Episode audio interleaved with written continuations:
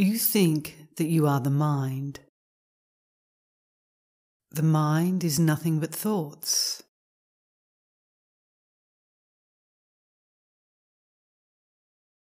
Now, behind every particular thought, there is a general thought, which is the I, that is yourself.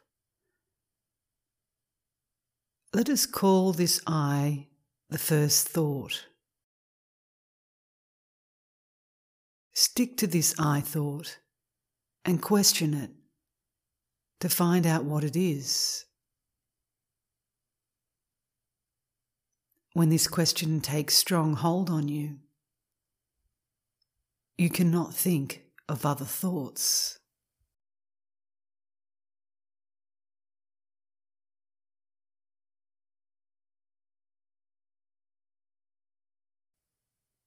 What happens when you make a serious quest for the self is that the I thought disappears and something else from the depths takes hold of you. And that is not the I which commenced the quest.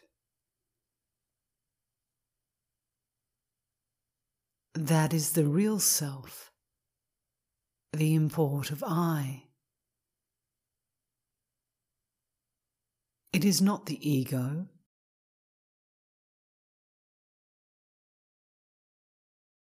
It is the Supreme Being itself.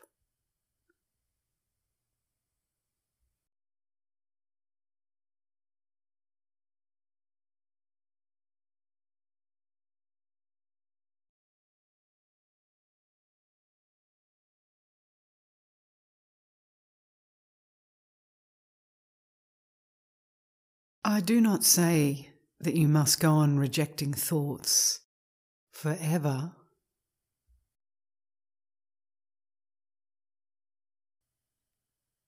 Cling to yourself, that is, to the I thought. When your interest keeps you to that single idea, other thoughts will automatically get rejected and they will vanish.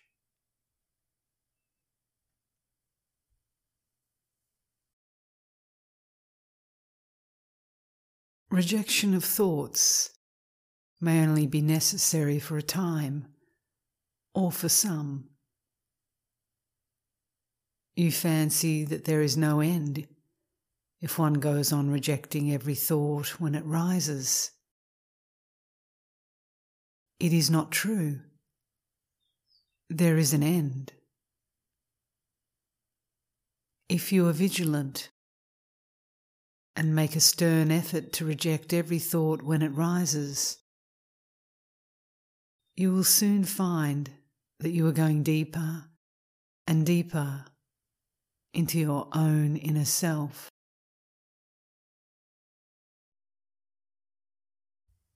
At that level, it is not necessary to make an effort to reject thoughts. Not only that, it is impossible for you to make an effort beyond a certain extent.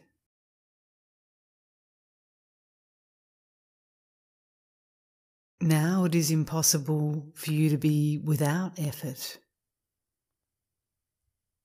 When you go deeper, it is impossible for you to make any effort.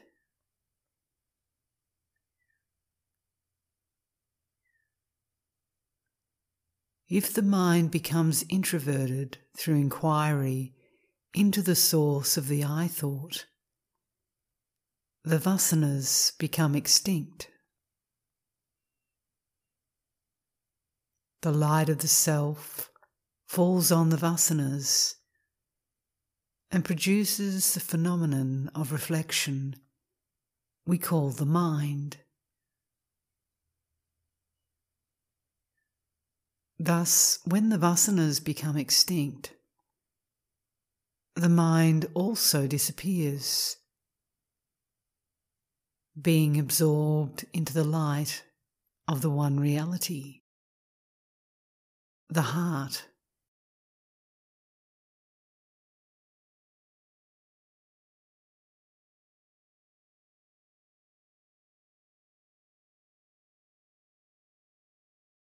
This is the sum and substance of all that an aspirant needs to know. What is imperatively required of them is an earnest and one pointed inquiry into the source of the I thought.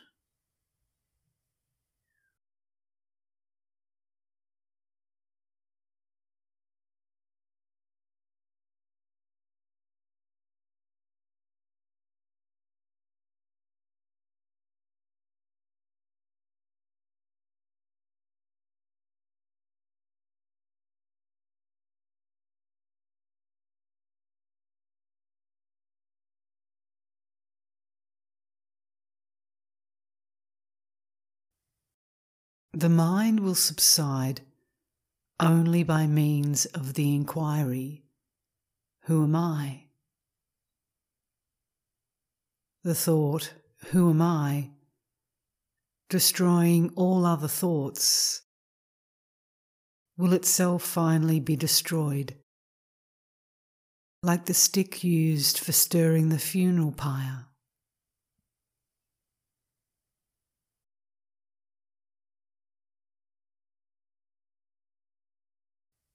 If other thoughts rise, one should, without attempting to complete them, inquire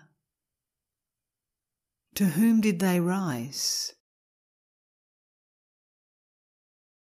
What does it matter how many thoughts rise? At the very moment that each thought rises, if one vigilantly inquires, To whom did this thought rise? It will be known to me. If one then inquires, Who am I? The mind will turn back to its source, the self. And the thought which had risen will also subside.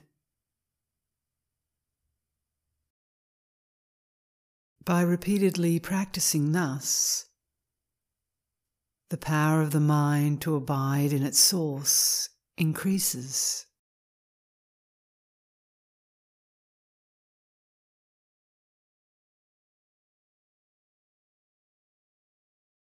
Although tendencies towards sense objects which have been recurring down the ages, rise in countless numbers like the waves of the ocean. They will all perish as meditation on one's nature becomes more and more intense.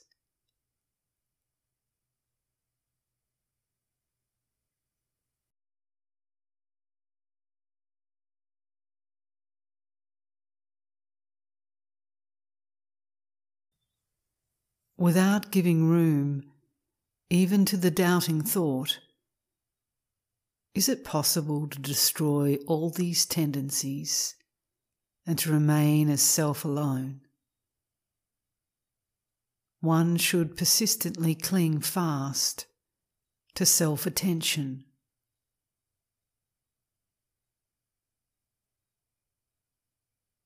As long as there are tendencies towards sense objects in the mind, the inquiry, Who am I? is necessary.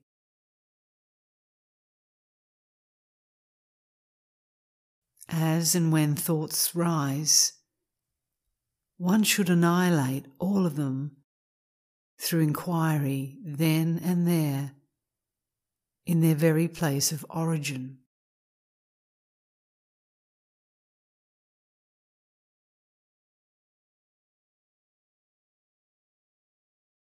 Not attending to what is other is non attachment or desirelessness.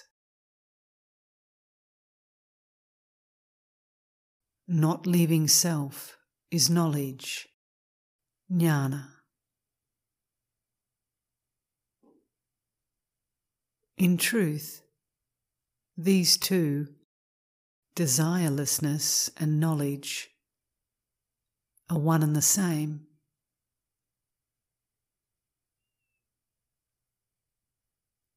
Just as the pearl diver, tying a stone to his waist, dives into the sea and takes the pearl lying at the bottom.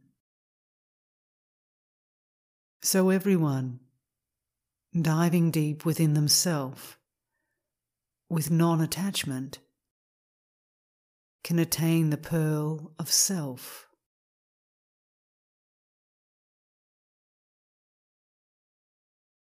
If one resorts uninterruptedly to remembrance of one's real nature, until one attains self, that alone will be sufficient.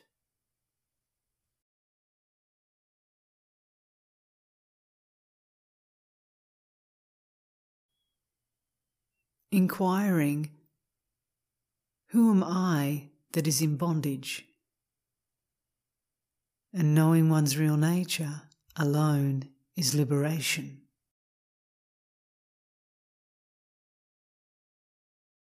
Always keeping the mind fixed in self alone is called self inquiry. Whereas meditation is thinking oneself to be the absolute, which is existence, consciousness, bliss.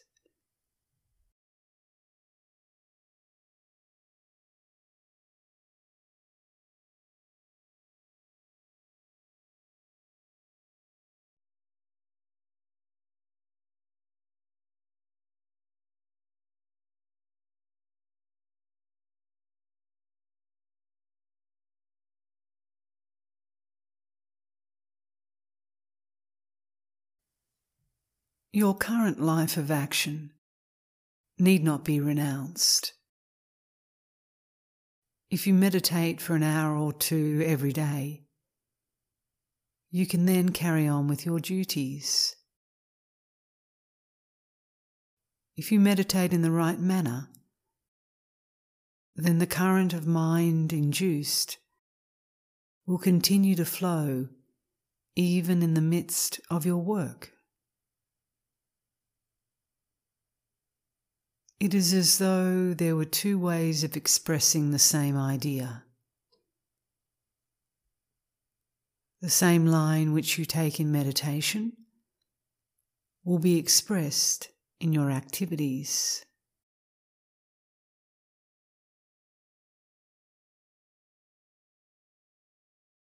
The results of doing that will be that you will find that your attitude towards people events, and objects gradually changes. Your actions will tend to follow your meditations of their own accord.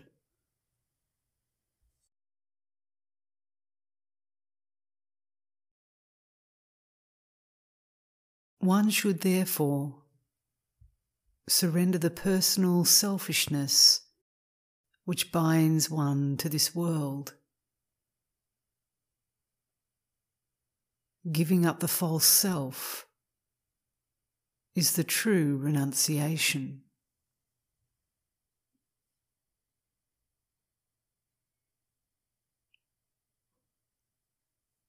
There is no conflict between work and wisdom.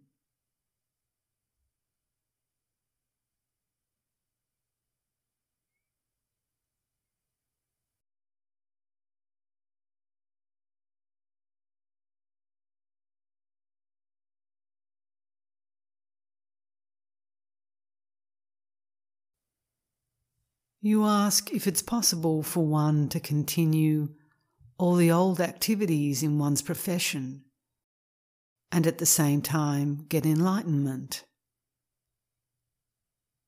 Why not? But in that case, one will not think that it is the old personality which is doing the work, because one's consciousness will gradually become transferred until it is centered in that which is beyond the little self.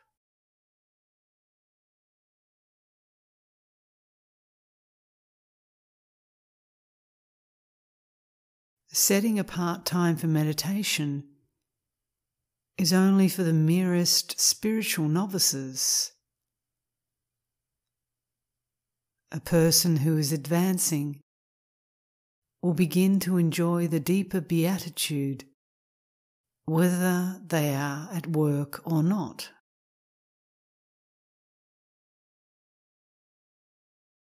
While their hands are in society, they keep their head cool in solitude.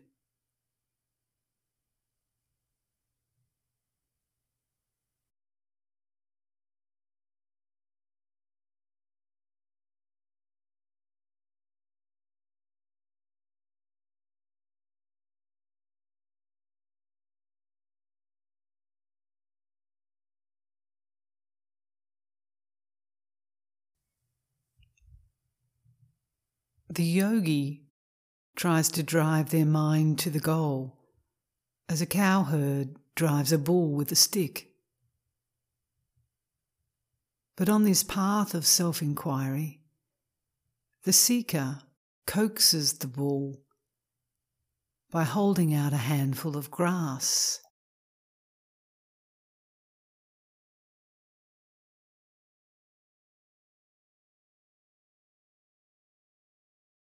You have to ask yourself the question Who am I?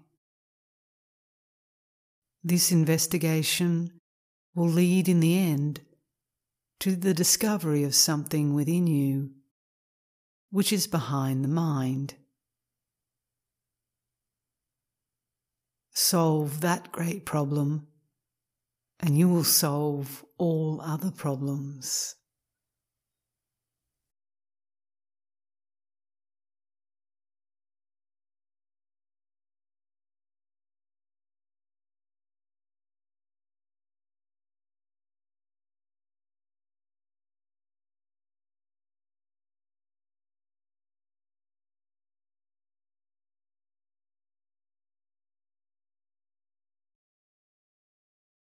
You say that in seeking the I, there is nothing to be seen.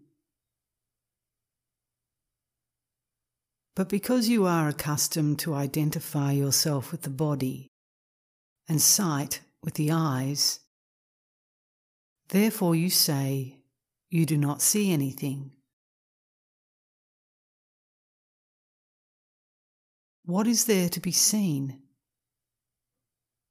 Who is to see. How to see. There is only one consciousness, which manifesting as I thought identifies itself with the body, projects itself through the eyes, and sees the objects around.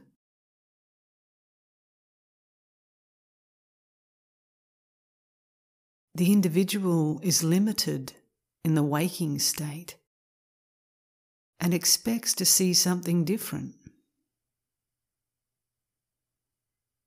The evidence of their senses will be the seal of authority.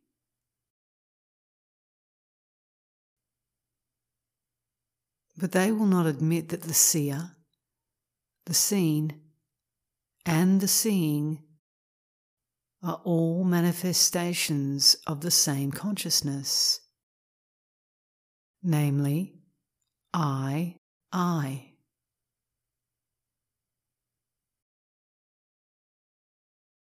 Contemplation helps one to overcome the illusion that the self must be visual. In truth, there is nothing visual.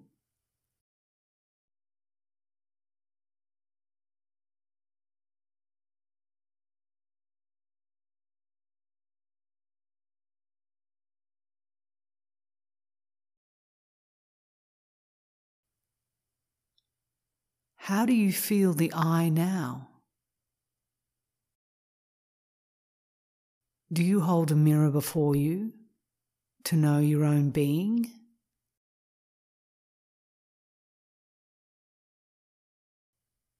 The awareness is the I. Realize it, and that is the truth.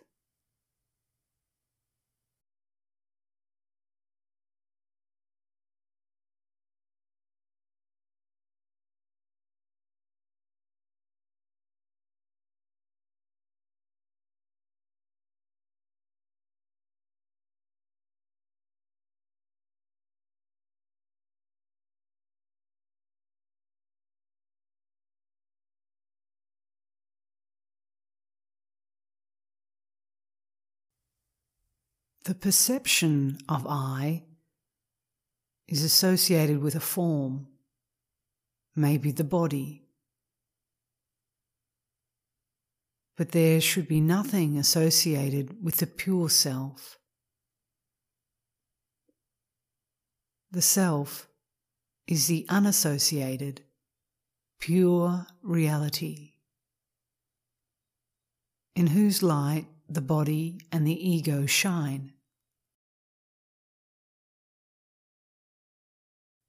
On stilling all thoughts, the pure consciousness remains.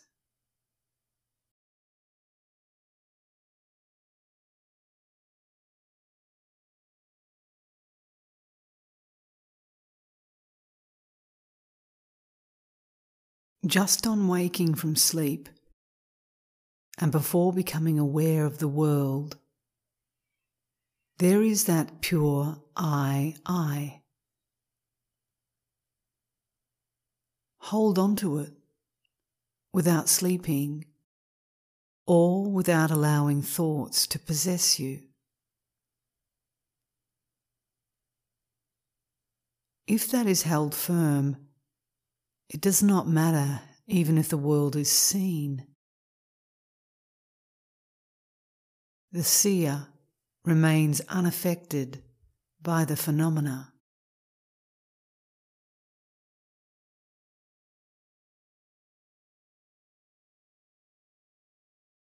What is the ego?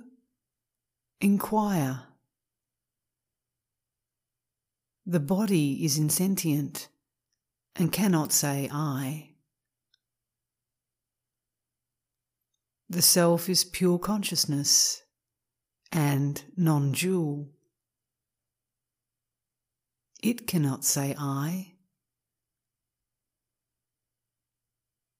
No one says I in sleep.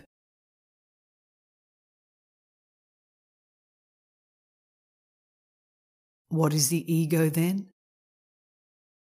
It is something intermediate between the inert body and the self.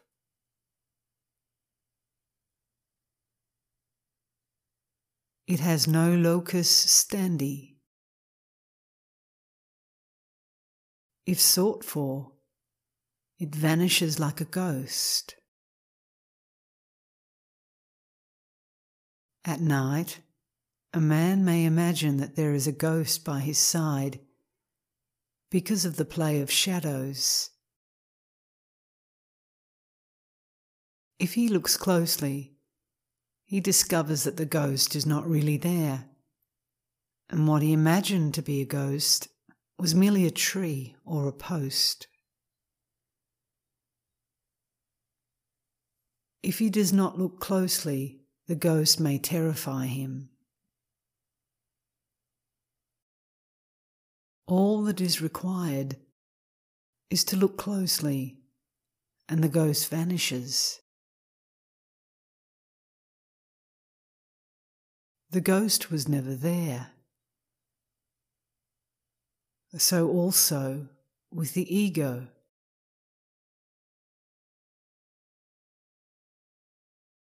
It is an intangible link between the body and pure consciousness. It is not real. so long as one does not look closely at it, it continues to give trouble. But when one looks for it, it is found not to exist.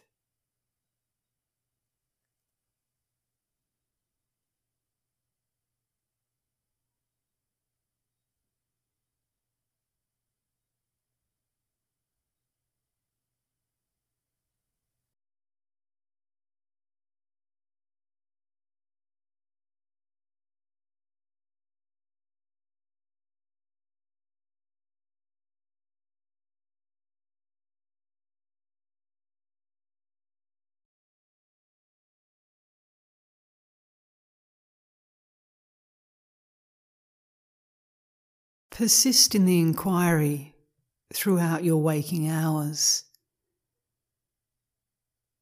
That will be quite enough. If you keep on making the inquiry till you fall asleep, the inquiry will go on during sleep also. Take up the inquiry again as soon as you wake up.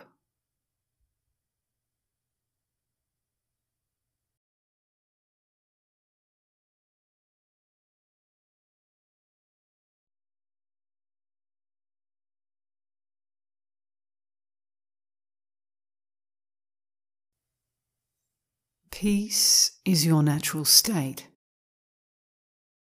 It is the mind that obstructs the natural state. If you do not experience peace, it means that your inquiry has been made only in the mind. Investigate what the mind is, and it will disappear.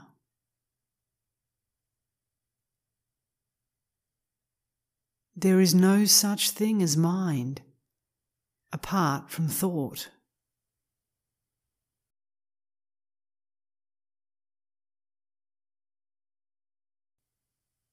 Nevertheless, because of the emergence of thought, you surmise something from which it starts and term that the mind.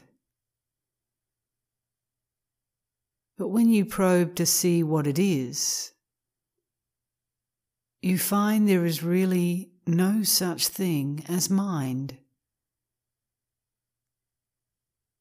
When the mind has thus vanished, you realize eternal peace.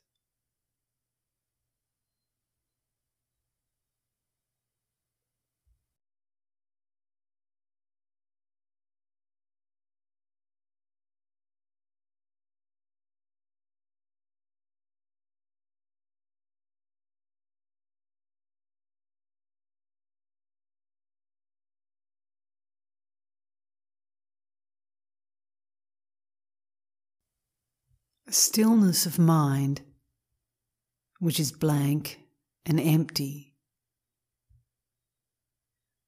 does not mean salvation.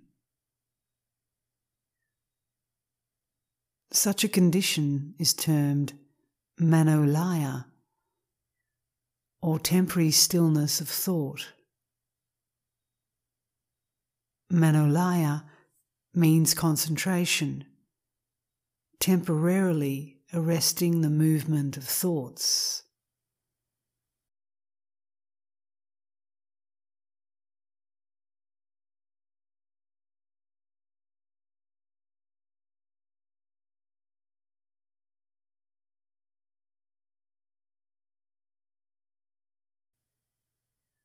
As soon as this concentration ceases, thoughts, old and new, rush in as usual.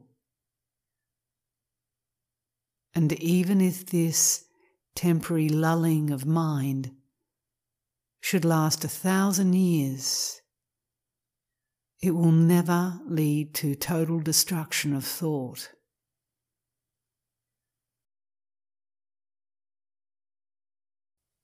Which is what is called liberation from birth and death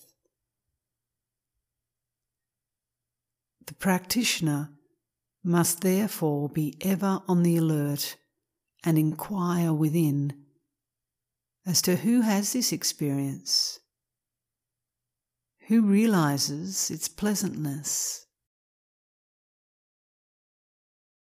Without this inquiry, he will go into a long trance or deep sleep.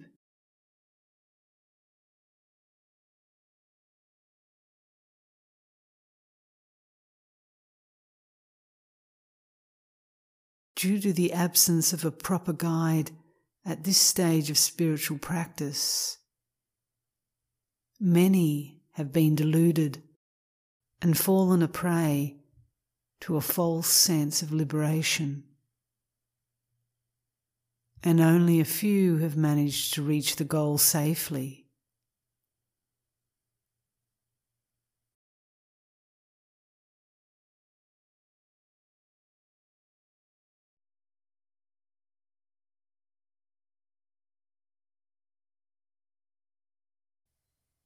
The following story illustrates the point very well. A yogi was doing penance for a number of years on the banks of the Ganges. When he had attained a high degree of concentration, he believed that continuance in that stage for prolonged periods constituted liberation and practiced it.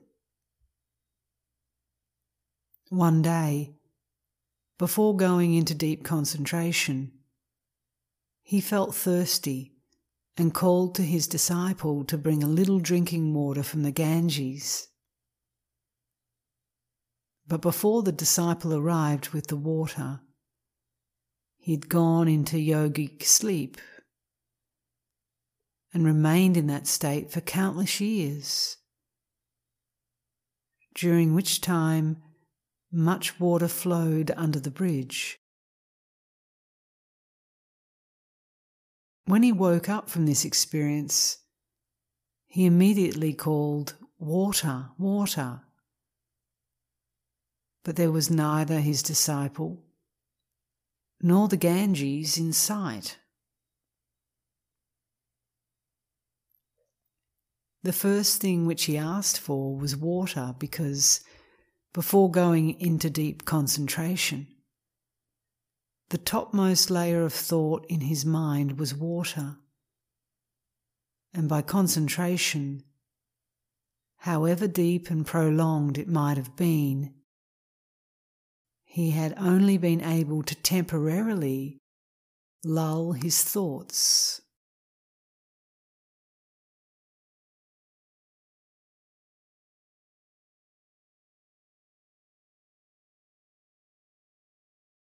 When he regained consciousness, this topmost thought flew up with all the speed and force of a flood breaking through the dikes.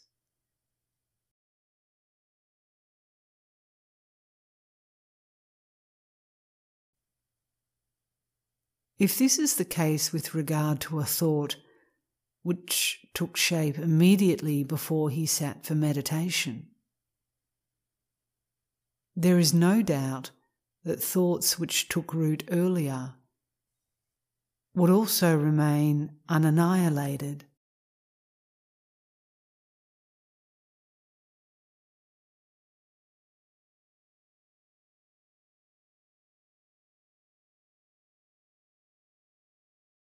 If annihilation of thoughts is liberation, can he be said to have attained salvation?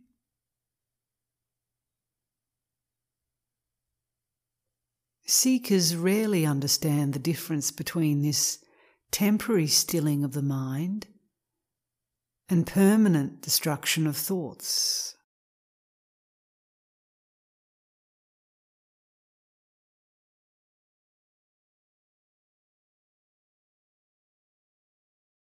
In the temporary stilling of the mind, there is a temporary subsistence of thought waves and though this temporary period may even last for a thousand years, thoughts which are thus temporarily stilled, rise up as soon as the concentration ceases.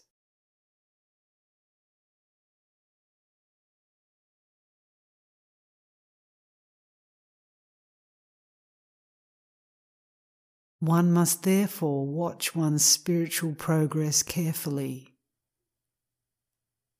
One must not allow oneself to be overtaken by such spells of stillness of thought.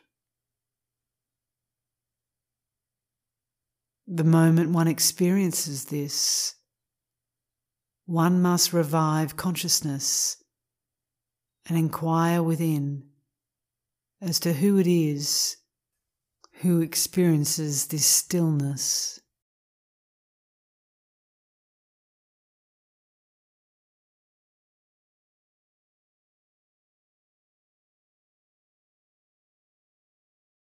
While not allowing any thoughts to intrude, one must not, at the same time, be overtaken by this deep sleep or self hypnotism. Though this is a sign of progress towards the goal, yet it is also the point where the divergence between the road to liberation and Yoga Nidra takes place.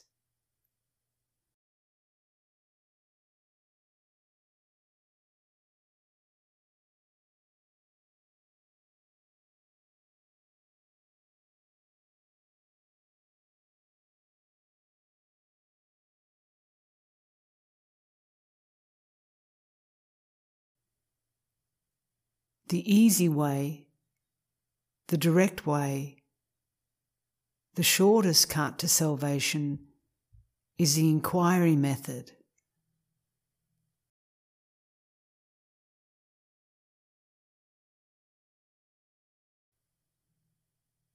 By such inquiry, you will drive the thought force deeper till it reaches its source and merges therein.